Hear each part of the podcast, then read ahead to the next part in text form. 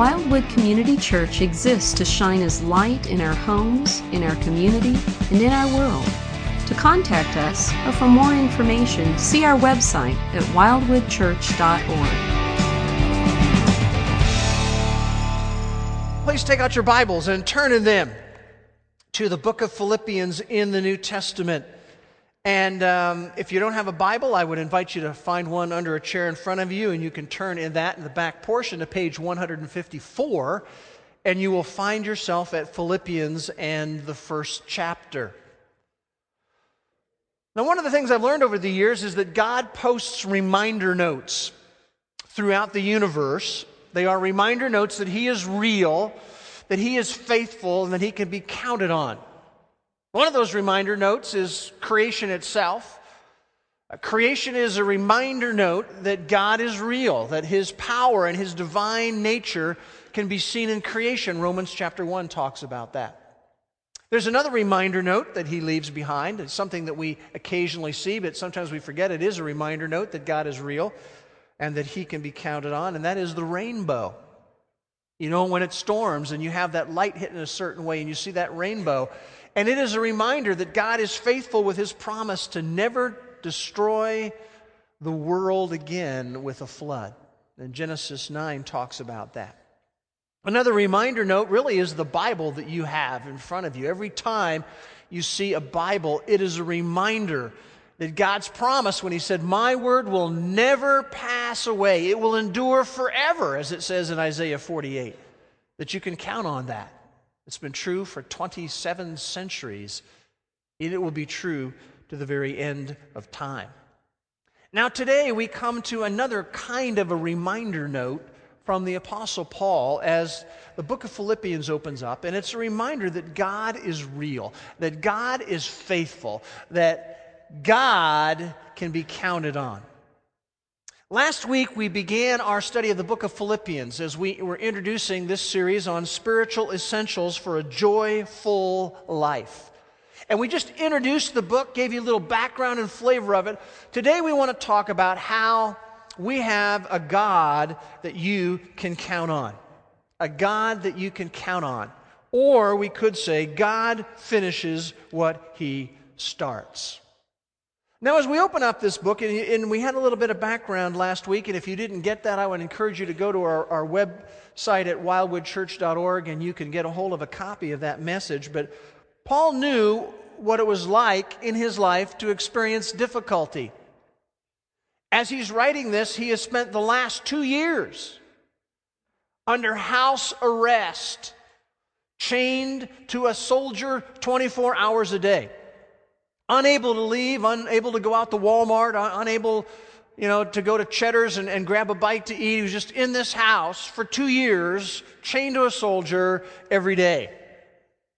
And yet we see as this book opens up that he had a joyful heart. And you know what? I can learn from him.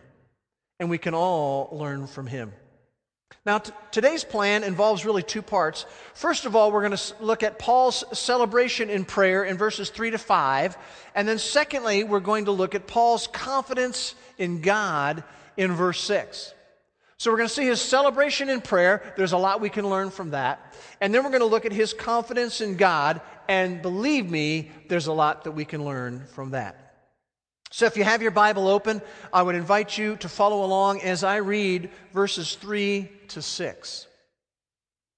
Paul writes, "I thank my God in all my remembrance of you, always offering prayer with joy in my every prayer for you all, in view of your participation in the gospel from the first day until now. For I am confident of this very thing, that he who began a good work in you will perfect it until the day of Christ Jesus." So the first thing we want to look at as he opens up this letter to the Philippians is Paul's celebration and prayer. But before we go there, we just want to hit the pause button. And I want to ask a couple of questions.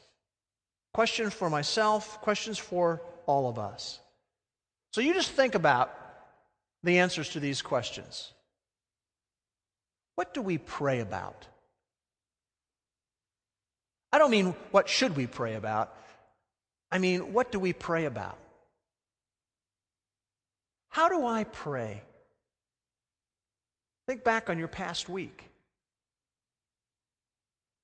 How do we pray? What do we pray about?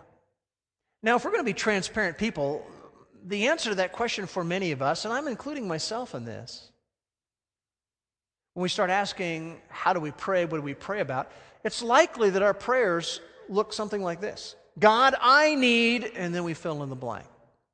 God, I want, and then we fill in the blank. Or maybe our prayers look something like this. God, I'm in a fix. Get me out. Get me out. Oftentimes our prayers look very much like that. Bless me, God. Bless my family. Do this. Do that. And then, of course, we always add, and do it quickly. Do it quickly. What do we pray about? How do we really pray? Now, as you are thinking about maybe your last week in prayer, I, I, I simply want you to keep that in mind, and then let's look and see if there isn't a contrast between how we pray and how Paul prays. So let's look at what he says. There in verse three, he says, I thank my God. It's really interesting to me that the focus of his perspective in prayer was on the personal relationship that he has with God. My God. He is thinking of Jesus, as he says in another place, the one who loved me and gave himself up for me. This is a relational thing, talking to God. And he says, I thank my God. He's expressing gratitude. He's expressing appreciation. He has a thankful heart. Now, here's what's really interesting. When we emphasize gratitude and appreciation to God, you know what happens? It has a ripple effect. It will begin to affect your entire outlook on life when you just take time to be thankful, time to express gratitude and appreciation to Him. I know in my own life I find that when I am cultivating gratitude and appreciation, this is what happens. I find myself being less critical of other people. I, I find that the concerns of the world that are going on around me, we have a lot going on economically right now. When I'm cultivating appreciation and gratitude before God, those things are, are a whole lot less potent for me. And you know what else? When we are emphasizing gratitude and appreciation to God, I, here's what happens to me. It just warms my heart with joy. It's a perspective shifter that takes place. And that's what we see out of Paul. He says, I thank my God. And then he goes on to say, in all my remembrance of you. Who would the you be? Well, we looked at that last week. When he says the remembrance of you, he's thinking of Lydia and her family who came to faith. He's thinking of the servant girl who was delivered from the demon. He's thinking of the jailer and his family who had trusted in Christ. He says, I thank my God in all my remembrance of you. And then he just puts some, together some interesting thoughts here. He says, in my remembrance of you, always offering prayer with joy in my every prayer for you all. Now, men and women, I believe there's some great stuff in these verses that will invigorate your own prayer life if you can just catch them and see them. Now, when he says what he says here, I thank my God in all my remembrance of you, always offering prayer with joy in my every prayer for you all. What was he really doing when he was praying? He was praying for others. He was praying for others. What a contrast to the way I often tend to pray. You know, my prayers are very me, me, me, me, mine. Paul's were very others-oriented, very different. Have you ever had that experience, you know, when you knew someone was praying for you and the lift that that gave to you? You know what I'm talking about? When you know that people were praying for you and you sensed that lift, I am so grateful to my mom because for decades and decades and decades, my mother has been praying for me, and I know my mother's been praying for me. She needed to through several phases of my life. And that gives me such a lift when I know that she's praying for me. My friend Joel Householder, um, when I first got my diagnosis of prostate cancer, uh, sent me a note. And he said, "Just want you to know that Cindy and I are praying for you every day." The single best thing he could do for me. And knowing that he was praying for me just gave me this incredible lift. Years ago, when I first came to Wildwood, um, one of the guys coming to Wildwood was a guy by the name of John O'Haver, and uh, we became friends. And and uh, John eventually grew up to be really somebody, and uh, went on to become a professor at the University of Mississippi, where he is today with his family. But um, John and I stay in contact. We we email occasionally. In fact, he visited here not too awfully long ago. We we talk on the phone occasionally. But this is every time I talk to John, this is what he says to me. Just want to remind you that that we pray for you and your family every week. And to know that John prays for me and my family every week, I mean, it just it gives me a lift. So significant. Paul says, I, I thank my God at all my remembrance of you, always offering prayer with joy in my every prayer for you all. Now, I don't know about you. I'm going to be a little bit transparent with you, okay? Uh, I don't know what it's like for you, but to me, a lot of times, prayer, especially prayer needs, can be overwhelming. You know what I'm talking about? You know, uh, Bill Fix does a great job of putting together a prayer uh, needs list here at the church. Several of us are on multiple prayer needs lists. And I, I get prayer needs sent to me from people I'm involved with with Family Life, people I know around the country. And then you're going to know situations and relationships, and people are going to say to you, could you pray for this? Or you'll find out families are going through certain things. One of the O U football families are going through that because one of their players just had a, had an automobile accident. And so there's all these prayer needs, and sometimes it just overwhelms me. I mean, I'm just like, I feel like everything's stacked around me, and, and I don't know how much victory am I having in really praying for other people, even though I, I do do that. Well, I, I want you to see one thing I've learned somewhere in the past that has really helped me and, and given me a lot of joy when it comes to prayer. And I think that's exactly what Paul was doing here when he said, I thank my God in all my remembrance of you, always offering prayer with joy in my every prayer for you. I don't think it means that he just was nonstop prayed for the Philippians, and he just never, he never talked about anything else. All he did was always praying for the Philippians. That's not it. Here's the idea, I think. As he remembered them and they came back to his mind, he would pray for them. And that's the thing that's really helped me out a lot with prayer. As people come across my thoughts, I start praying for them. Why did such and such a person pop into my head? Well, I have some confidence in the Holy Spirit that the Spirit of God brings that person to my mind, and I pray for them. This week, I had a couple of interesting little experiences. I was out driving, and I came to uh, where you have Main Street and Porter hit.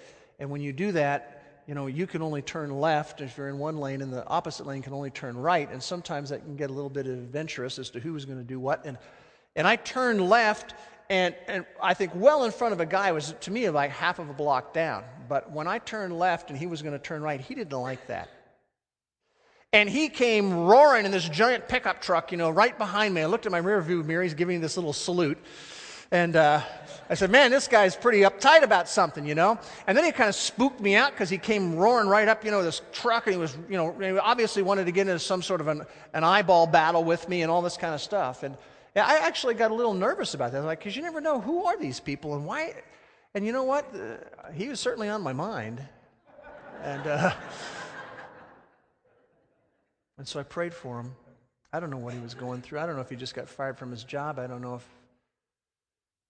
there was some ugly medical diagnosis. I don't know what was happening, but I prayed for him. Another thing that happened is when I was driving around yesterday and, and going to some stores, um, uh, another friend of mine I've gotten to know through Family Life, his name is Jose Alvarez. He's involved with a F C A, and, and suddenly I'm listening on the radio, and there's Jose being interviewed. It wasn't very long. It was only about four-minute interview or something like that, but uh, there's Jose, and it was fun to hear him talking on the radio, and it would have been very easy to go, hey, isn't that cool? You know, I know that guy, and he's, he's doing a great work in the golfing world with F C A, and but you know, it's like, okay, I wasn't planning to think right at that moment about Jose Alvarez, but God brought him to my mind, and um I made a commitment with Jose a, a while back that I would pray for his two teenage boys. And so I enjoyed the broadcast, and immediately before I got out of the car, I'm praying for Jose, for his two teenage boys, and uh, that God would continue to use Jose to be the kind of model that his teenage boys need. But see, I think that's the idea of how this was working. I thank my God in all my remembrance of you, always offering prayer with joy in my every prayer for you all. When God brings you to mind, I just pray for you. And you notice he says, always offering prayer with joy in my every prayer for you all. You see, when we when people are brought to our mind and we take time to pray for them, we get joy out of that, joy that goes beyond circumstances, beyond the fact that he was chained down to a soldier twenty-four hours a day, beyond the way that people treat us, beyond what we have. Paul didn't have very much. I thank my God in all my remembrance of you, always offering prayer with joy in my every prayer for you all. By the way, you know, in the Bible, joy is not a feeling. Joy is an attitude. It is a perspective. It's the perspective that God is in control of everything. And everything that happens, including being locked up in a house for two years, chained to soldiers, with, by the way, the prospect of being executed on the horizon, still could lead to joy because he is in control. And what's happening is a part of his plan. I thank my God in all my remembrance of you, always offering prayer with joy in my every prayer for you all, in view of your participation in the gospel.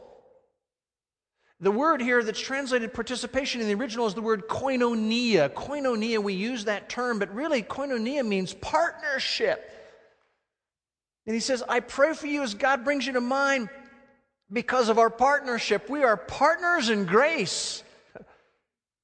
He's saying we've all drunk from the fountain of grace. William Cowper was a very troubled kid. Uh, Cowper is spelled C O W P E R, but it's pronounced Cooper. He was a very troubled kid. He was born in seventeen thirty-one, the fourth child of a British clergyman. But as would often happen in that day, even though he was the fourth child, his three siblings died at a very young age, and then his mom died, attempting to give birth to her fifth child. And William Cowper was very wounded by these events. And as he grew up, his father wanted to make something out of his son, and so he wanted his son to become an attorney, and so he went through schooling, aiming in that direction, and actually came to the point when he was preparing for the bar exam. And as he was preparing for the bar exam, William had an anxiety attack. And he just felt this distance between him and God. In fact, he felt damned by God, and so he took the Bible that he had from when he was a young man and just tossed it away, and then he went out and attempted suicide. Wasn't successful. In his family, decided that William needed to go into an asylum. It was an asylum read by a, uh, led by a, a man by the name of Doctor Cotton, and Doctor Cotton was a follower of Jesus, and he kept trying to bring Jesus back to William. And one day, while in the asylum, at the age of thirty-three, William Cowper trusted Jesus Christ as his Savior, as he was reading in his Bible, Romans chapter three, verse twenty-five. We're speaking of Jesus, it says, whom God set forth as a propitiation by his blood, as a legal satisfaction and payment by his blood. And it was a number of years later that William Cowper wrote a hymn called There Is a Fountain, with the words, there is a fountain filled with blood drawn from Emmanuel's veins, and sinners plunged beneath that flood lose all their guilty stains, lose all their guilty stains. And Paul was so excited to pray as God brought the Philippians to mind, in part because they were partners in the fountain of grace. Lydia, you remember her, the wealthy, affluent businesswoman at the top of the social crust. And then you had the slave girl who was demented and degraded by those who owned her for profit. And then you had that tough jailer. Oh, those were tough guys, who himself was rescued from the brink of suicide. Isn't it interesting how there's just equal footing at the cross? It makes no difference. But we all have to drink from the same fountain of grace. And Paul knew that. He said, I thank my God in all my remembrance of you, always offering prayer with joy in my every prayer for you all, in view of the partnership that we have in the gospel from the first day. Remember what happened with Lydia as she comes to faith in Christ and she says, I want you all to come to my house. I want to minister to you. I want to, I want to help you. From the first day until now, as Paul writes this letter, and we're going to learn more as we unpack Philippians, that there was an ongoing involvement and investment, partnering together, having drunk from the same fountain of grace. Now that's Paul's celebration and prayer. And, and again, I want to go back to the pause that we did earlier and think about, what does my prayer life look like? And I want to just share this. When, when we make a shift in our prayers from, I want, I need, get me out of this, God, to begin to pray for others as God brings them to mind, you know what happens? This is what happens in my life. There's joy there. There's joy there. Let me ask you a question. Who do you lift up in prayer? Oh, you know, we all want people doing that for us. Who is it that you pray for? So the first thing we see is Paul just begins to unpack what is an incredibly dynamic letter. We see his celebration and prayer. But I want us to move now to the second thing that we see here, and that's Paul's confidence in God. And I think his celebration and prayer is partly built on his confidence in God. Notice verse six. He says, for I am confident of this very thing, that he who began a good work in you will perfect it until the day of Christ Jesus. We're going to see two things here. Number one, we're going to see, as we look at Paul's confidence in God, that our salvation is secure. The second thing we're going to see is that our shaping is in his plan. He has a plan, and that is that you and I would be shaped. So we're going to see our salvation is secure as we look at his confidence in God, and that our shaping is his plan. Let's start, first of all, with our salvation is secure. Notice he says in verse six, for I am confident. It's not a case of where he says, you know, I sort of think, you know, maybe, I, I really, really, really hope, perhaps. He doesn't say that. He says, I am confident of this very thing, that he, God, who began a good work in you will perfect it. Not might, maybe he would do it. No, he will complete it. What God starts, God finishes. Now, there are some people running around the Christian world today, the Christian community today, who would say that it is possible for a follower of Jesus to lose their salvation. It's possible for someone to come to know Christ personally and then to fall out of that relationship permanently, to lose their salvation. And I have a couple of thoughts with that. That is very difficult to compute for me, because when we believe in Jesus Christ, we have eternal life. That's what it says. And eternal life in and of itself is indestructible. See, once you have eternal life, it is indestructible. So you say, well, why is it that there would be people running around in the Christian community who would say that it's possible for a follower of Jesus to lose their salvation? And I think the answer is this. There are some statements in Scripture that are somewhat unclear.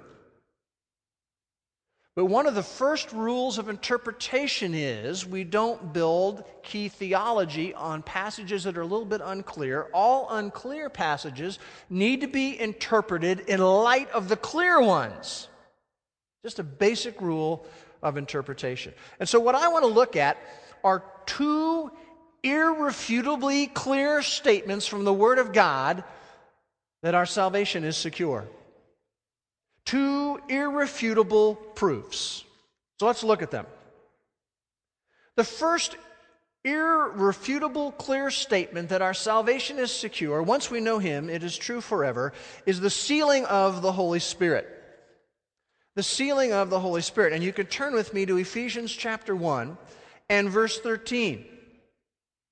Ephesians one thirteen. Paul couldn't be any more clear than he is here. He says, in him, in Christ, you also, after listening to the message of truth, the gospel of your salvation. So someone is confronted with the good news of Christ, and notice the response, having also believed, had faith in him. Notice what it says next. You were sealed in him with the Holy Spirit of promise. You hear the message about who Christ is and what he came to do for you, and you believe and trust in that, and then it says we are sealed with the Holy Spirit. Now, sealing in that day had several ideas to it. One was the idea of ownership. When you wanted to mark something as your property, something that belonged to you, you would put your seal on it. And when we, as followers of Christ, believed in him, and we receive this relationship with him in salvation, he puts his seal through the Holy Spirit of promise on us. That person belongs to me. Part of my property, part of my family, part of my forever family. And then the second idea involved with sealing wasn't just ownership, but it was the idea of security. If you wanted to guarantee the safer arrival of something that needed to go from point A to point B, you would put your seal on it. And if you were a person of authority, you were basically saying, I am guaranteeing that that will get from here to there, and I will guarantee its arrival. And that's exactly what this, the, the sealing of the Holy Spirit ultimately means. In fact, if you let your fingers flip over to chapter four of Ephesians, and you look at At verse thirty, we know that the sealing begins when we believe in Christ as our Savior. Where does it end? Well, he says in verse thirty, do not grieve the Holy Spirit of God, by whom, verse thirty of chapter four, you were sealed for the day of redemption. The day of redemption is when we come face to face with him. You see how this works? This is an irrefutable, clear statement of the security of our salvation. We believe we're sealed with the Holy Spirit. It's a guarantee that we're going to arrive right at the gates of heaven. Our salvation is secure. We see it through the sealing of the Holy Spirit, irrefutable proof of that. But the second one I want us to see is that Jesus Christ is our high priest. This one's pretty exciting too. And you can turn with me to the book of Hebrews, chapter number four. And in particular, I want us to notice verse fourteen. And in, in chapter four, it just simply says, in fact, the idea of Jesus being our high priest surfaces and bobbles up and down in the book of Hebrews. But in verse fourteen, it says, we have a great high priest who has passed through the heavens, Jesus Christ, the Son of God. The high priest was the one who would be the intermediary between the people and God himself. And it's what it's saying is that Jesus Christ is our high priest. It's Old Testament terminology. The one who represents us with God is Jesus Christ. In fact, in chapter nine, verse twenty-four, it says, he appears in the presence of God for us. Now think about that for a minute. The one who represents me as a follower of Christ is Jesus himself, who's representing us in the presence of the Heavenly Father. In fact, when John writes to uh, his children, spiritual children, in First John, he says, I'm writing to you that you do not sin. I mean, that's not what believers ought to do and followers of Jesus. But he says, if any of us sin, uh, he says, we have an advocate with the Father in heaven, who is Jesus Christ the righteous. You see, that's why our salvation is secure. We've got Christ the righteous one representing us to the Heavenly Father. And the idea is that when Bruce messes up and the righteousness of God needs to respond to that, Jesus Christ, the righteous one, says, wait a minute, I took care of that one already. I paid for that. Paid for that. It's all taken care of. Turn with me to the book of, of Romans and, and the eighth chapter. Look over at Romans chapter eight. And by the way, if you haven't been in Romans eight in a long time, man, you need to get in there. This chapter is chock full of incredible truth. But I want you to notice what Paul writes in Romans eight, verse thirty-three, he says, he's asking a question there. He says, who will bring a charge against God's elect ones? God is the one who justifies, who declares people to be righteous. He says in verse thirty-four, who is the one who condemns? Christ Jesus is he who died, yes, rather, who is raised. And notice this, who is at the right hand of God, who also intercedes for us. I mean, who is ever going to bring a charge against a follower of Jesus? When you got Jesus Christ the righteous, who's there interceding with the Heavenly Father. I mean, what charge is going to stick? No charge can stick because he's always there to say, I took care of it. I took care of that. I took care of that. And then he goes on to just ask the question, verse thirty-five, because he is our high priest, who will separate us from the love of Christ? How are we ever going to get separated from the love of Christ? He's, he says, well, tribulation or distress or persecution or famine and so forth, all these things, can it separate us? And the answer is no. And in fact, he goes on in verses thirty-eight and thirty-nine, he says, I'm convinced, and he comes up with everything he can think of. I'm convinced that neither death, nor life, nor angels, nor principalities, nor things that are going on right now, nor things that could maybe happen in the future, nor powers, nor height, nor depth, nor any created thing, including ourselves, will be able to separate us from the love of God, which is in Christ Jesus our Lord. See, the message is, men and women, that God won't ditch you. If you are his follower, he won't write you off. Isn't that exciting to see? Our salvation is secure. Let your eyes back up a few verses to verse twenty-nine. It's for, it says, for those whom God foreknew, he also predestined to become conformed to the image of his Son, so that he who, that is Jesus, would be the firstborn among many brothers. And these whom he predestined, he also called into his family. And those that he called, he also justified, declared them righteous. And these whom he declared righteous, he also glorified. Now, I don't know about you, but I'm not glorified yet. You, if you were married to me, you would know that would be true. There's a long way I have yet to go. But he's saying, listen, this is the way that it works. The ones that he foreknew, the ones that he predestined, the ones that he called, the ones that he declared righteous, or the ones that he glorified. The process is a closed process. See, no one drops out. One writer, I love this, calls this the godness of God. That's such a great phrase. This is the godness of God. Our salvation is secure. And the second thing is our shaping is his plan. He who began a good work in you.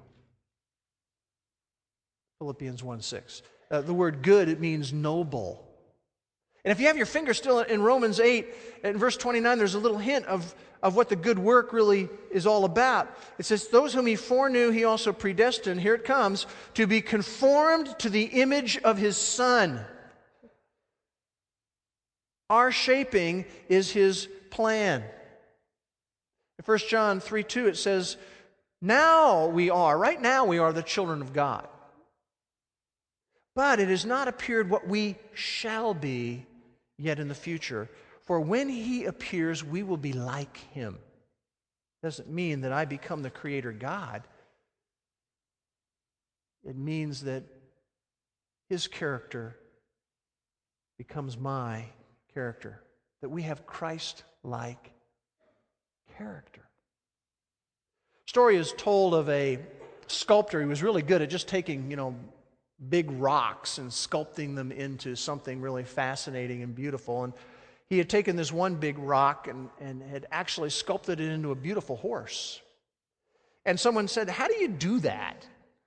You know, how do you take this big rock and you make a beautiful image of a horse? And here's what his answer was. He said this, I simply chip away everything that doesn't look like a horse.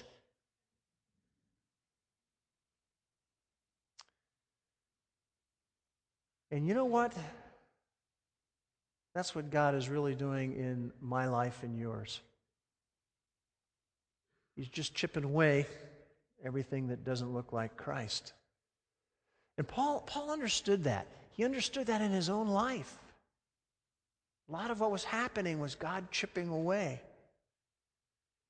And he understood that about the Philippians' lives. And he understands that about your life and my life. See, the idea is our shaping is in his plan. Here's the idea. He wants to take my character and make it like Christ's character. And that means he needs to keep whittling away. It means that I need to continue to learn about the weakness of my own flesh. It means that I need to continue to learn that I need him every hour. It means that I need to be transforming my thinking and having God transform my heart. But that means that God's going to have to do a little whittling and chipping away.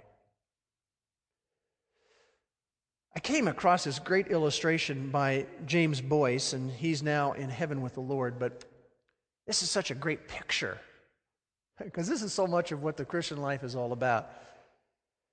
He said, I, I spent a number of summers at a Christian camp in Canada, and one summer I spent several hours watching one of the campers learn to climb a telephone pole. And see, in those days, some boys who really couldn't afford to pay for camp would would come and partially pay for it by working at the camp. And he said, since the camp needed more adequate wiring, this guy had the job of stringing the wires.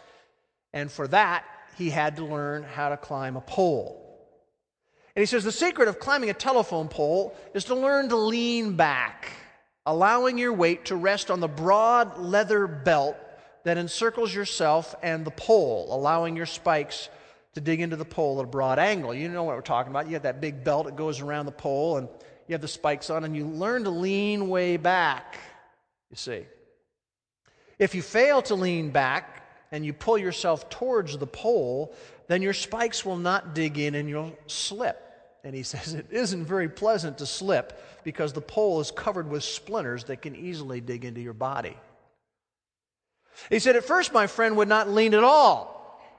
And so as a result, he never even got off the ground. The spikes simply wouldn't go into the wood, and it was frustrating to him. And after a while, he learned to lean back a bit and got started, but as soon as he was just a few feet off the ground, he would become afraid and he would pull himself close to the pole. And that practice would mean that he would go down with a big bump, getting covered with splinters in the process. And this practice went on until he learned that he had to lean fully into the belt that held him, and when he learned that, he began to climb. When he goes on to write this, he says, it's the same in the Christian life. God wants you to climb. This is His purpose in saving you. He wants you to rise to Christ's own stature. What is more, He's going to insist on it. He's going to teach you to climb by resting on Him. And there will be times when you think that you can hold on better by grasping the pole than by leaning on the belt, and when you do, you will slip spiritually, and God will let you get covered with splinters. He will do it because He knows that that is the only way that you will learn to trust Him, and to trust Him is the only way to climb. What is more, He will keep at you. He will not let you quit. He who began a good work in you will carry it on to completion until the day of Christ Jesus. Anyone taken some splinters recently? You see, He is very committed to building a replica of the Savior in each one of us. We are destined for glorification.